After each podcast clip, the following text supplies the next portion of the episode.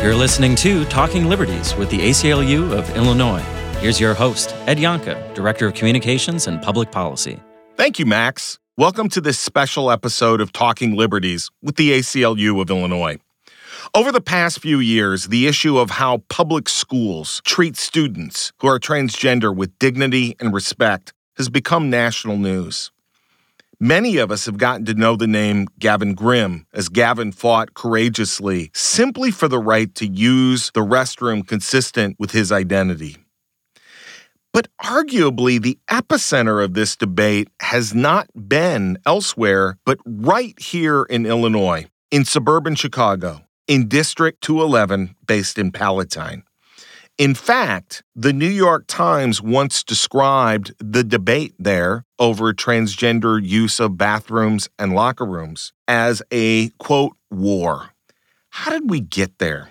Well, four years ago, the United States Department of Education ruled that District 211 had violated the rights of our client, Student A, when they denied her full and equal access to the locker room. The school district objected publicly to that finding and set off a heated, vitriolic public debate. That debate finally ended with an agreement between the school and the Department of Education that allowed student A to access the locker room, but only with a quote understanding that she would dress behind a privacy curtain, a requirement which was placed on no other student but only on student A. That agreement did not end the controversy in any way, shape, or form. A group of parents and students sued the district in federal court seeking to reverse the locker room agreement reached on behalf of student A and also seeking to change a long standing District 211 policy that allowed students who are transgender to use the restroom that aligns with their gender identity the ACLU sued on behalf of another student from District 211, Nova Maday, after she was denied full and equal access to the locker room for gym class.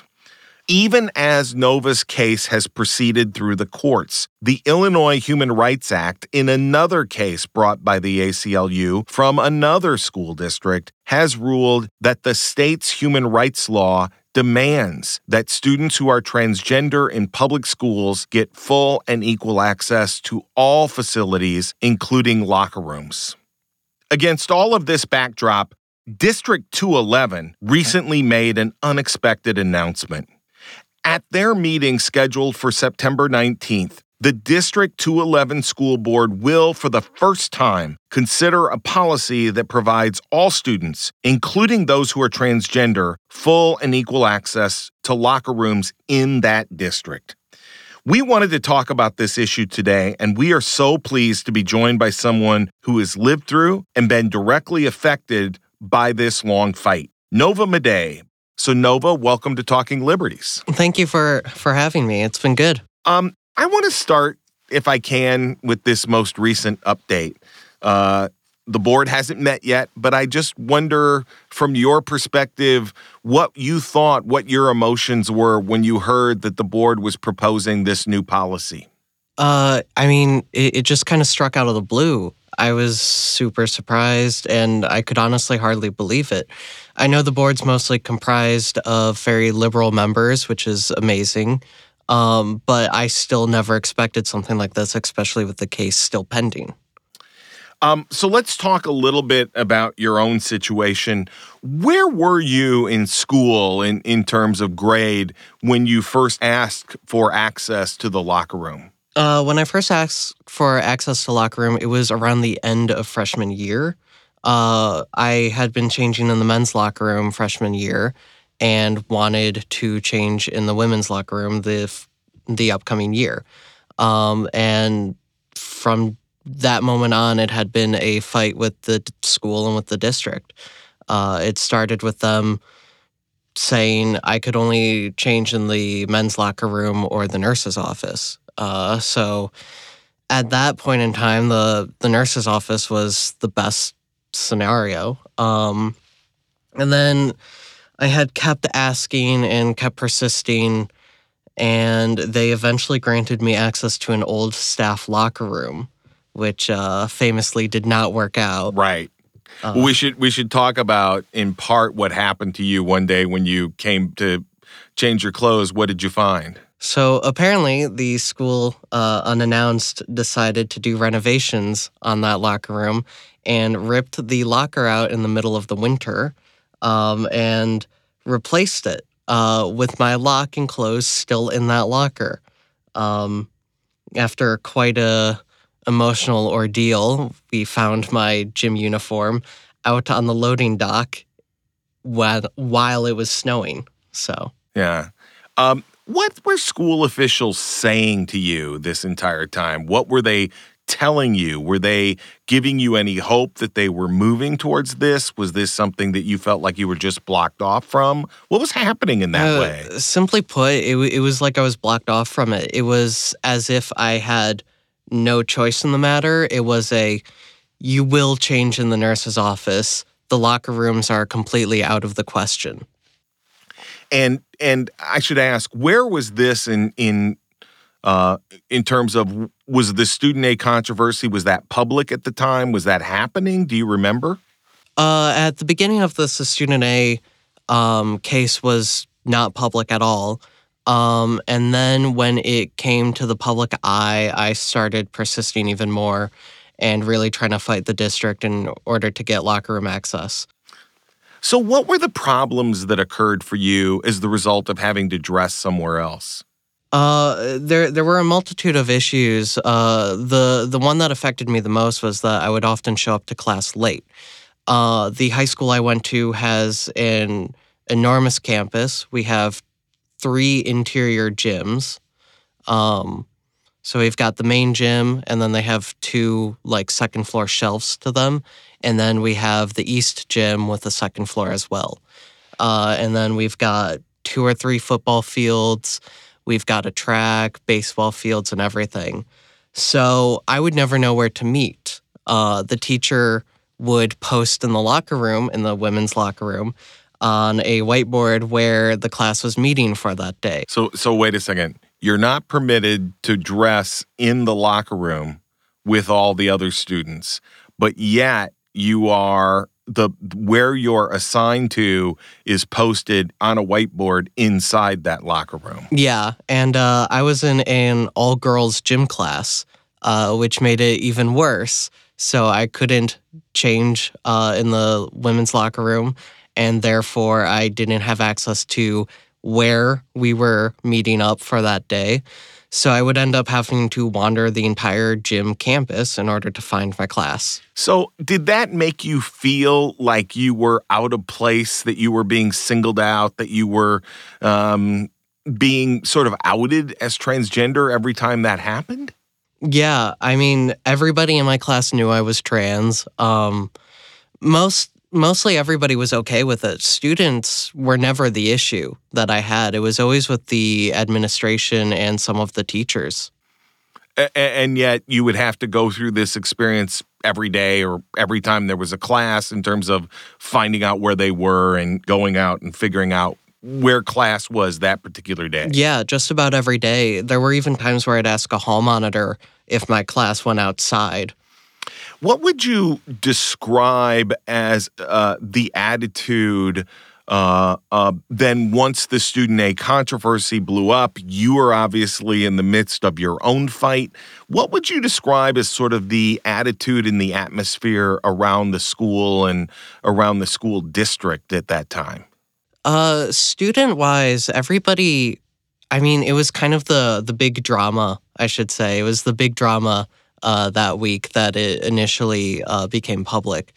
Um, I remember I was in um, my world affairs class. Uh, it was a um, current events class that covered events happening in the world, and uh, so I did a presentation talking about the student A case and we in class debated about locker room access. And for the most part, everybody was either that's awesome or I don't know how I feel about that, but I don't see any reason why not. We should stipulate here, I suppose, or sort of talk about this. I think one of the misconceptions about this is really what takes place in a high school locker room, right? Do there aren't a lot of people who are in a full state of undress or fully naked in a high school locker room these days. Is that right? Uh, that that's absolutely correct. In fact, uh, my freshman year when I dressed in the men's locker room, uh, not only was nobody fully undressed, but they used the shower portion of the locker room as storage. So there was no reason for anyone to get completely undressed. Yeah. And did and I think that's one of the things that when you hear the other side push back on this, what they'll often say is, um, you know, the, this fear of of bodily privacy and et cetera. And it feels to me like teenagers have sort of worked that out for themselves already. I mean, everybody everybody growing up has body confidence issues. Everybody has body image issues, especially with the media nowadays. It's not as nobody is getting naked in the locker room, simply put. Um, most people, at, at, like I what I saw quite a lot is people would wrap a towel around themselves and change. I know that uh, my freshman year I wore shirts that were a bit too long, so that helped cover me up. It was all just this finding a way to help cover yourself because nobody wants to be in the locker room. Everybody just wants to get it over with. You know, when you filed the case, when we filed the case on your behalf, um, there were a group of students, and I want to come back to this point you made earlier there were a group of students from District 211 who read an op-ed piece where they they talked about just how they were all different but the one thing they shared in common was going to this school and they wanted everybody to feel included in that. Did things like that or other students having a positive attitude was that was that helpful during that time? Was that support did that feel supported? Did you feel that kind of uh, support? Uh, district 211 prides itself on being a tight-knit community. Um, the schools have uh, friendly rivalries. Um, so when there's homecoming there's like a thousand posters in the gym. Everybody's very close. Uh, you know they took bullying extremely seriously there was one time i reported it and within five minutes i get called down to the office to fill out a report for it um, so that type of student support and you know support from the teachers was really helpful. Uh, I know when my case became public, um, there were a lot of my teachers would ask me on a day-to-day basis how I was doing. Was I handling this all right? They were really supportive and just wanted to help me in any way they could. You know, one of the things about your case that was different than the student A case, of course, was that you decided to use your name publicly. And I wonder if you have a sense now of if that's a decision you would still make and why you made it at the time. Oh, that is 100% a decision I would still make. Uh, I did it because when the Student A case became public, there was a lot of pushback from the the parents group and everything. Um, and, and one of the biggest arguments that they always made was that this person could be a predator but nobody knew who this person was. Nobody knew what they looked like, who they were. And so I wanted to put my face out there and say, I'm just a normal girl like everybody else here, and I'm just fighting for my rights.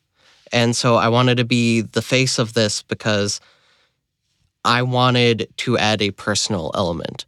You can't attack me when you know about me. Yeah. Uh, although we should also add that student A once, you know, suggested, I think, to me that she was the most famous anonymous person in the school district. So oh, I yeah. suppose that unfortunately that was, everybody knew who knew she was. Yeah, who she was, and and that that worked out that way. I, I want to come to the end of this uh, uh, and ask you a couple of questions. The first is you've been through this process now in this legal process for a few years and been fighting for this and and I wonder first of all what you've learned from it. Uh uh I mean I mean I I've learned that the legal system is very much hurry up and wait. Um but but doing this has actually given me new faith in the legal system. um, to actually see the inner workings of it, uh, to go to hearings and uh, watch lawyers and judges uh, interact. And it, it, just gives me a new faith and hope in the legal system uh, throughout all of this. And and I wonder what your message would be to a freshman student who is transgender in one of either those five District 211 schools or another public high school in Illinois about what life can be like, what it looks like going forward? It's tough, but it's it's absolutely worth it to actually be out and proud and live as my truth self has been immeasurably rewarding. Um, and so while it's been a fight every day, especially with this lawsuit, it has been worth it just so that I can help one other student so they don't have to go through what I've gone through. Are you going to go to the board meeting? I'm hoping so. Yeah. Yeah. Yeah. Well, Nova, listen, thank you so much um, for coming in today and for talking about all this again and for, you know, sharing your story with us. I'm I'm really grateful. Oh, it's it's not a problem at all. I'm glad to do this. Just a reminder here, the meeting that Nova was talking about, the District 211 school board meeting, will take place on Thursday, September 19th at 7:30 at Palatine High School in Palatine. This is the meeting where the board will consider a new policy aimed at fair and equitable treatment for all students, including students who are transgender. It could well be the end of a four year process in that school district and bring needed change for students, not just today, uh, but for years to come in that area. Thank you for listening today. Talking Liberties is produced by Max Bever, executive producer Chris Olson. This episode was mixed by Matt Sorrow. Content supervisor is Kimberly Cozio. Our executive director is Colleen Connell. Subscribe to this podcast and rate us. Visit our website at aclu il.org, or you can contact us directly at talkingliberties at aclu il.org. Until next time, this is Ed Yohnka with Talking Liberties at the ACLU of Illinois. See you soon.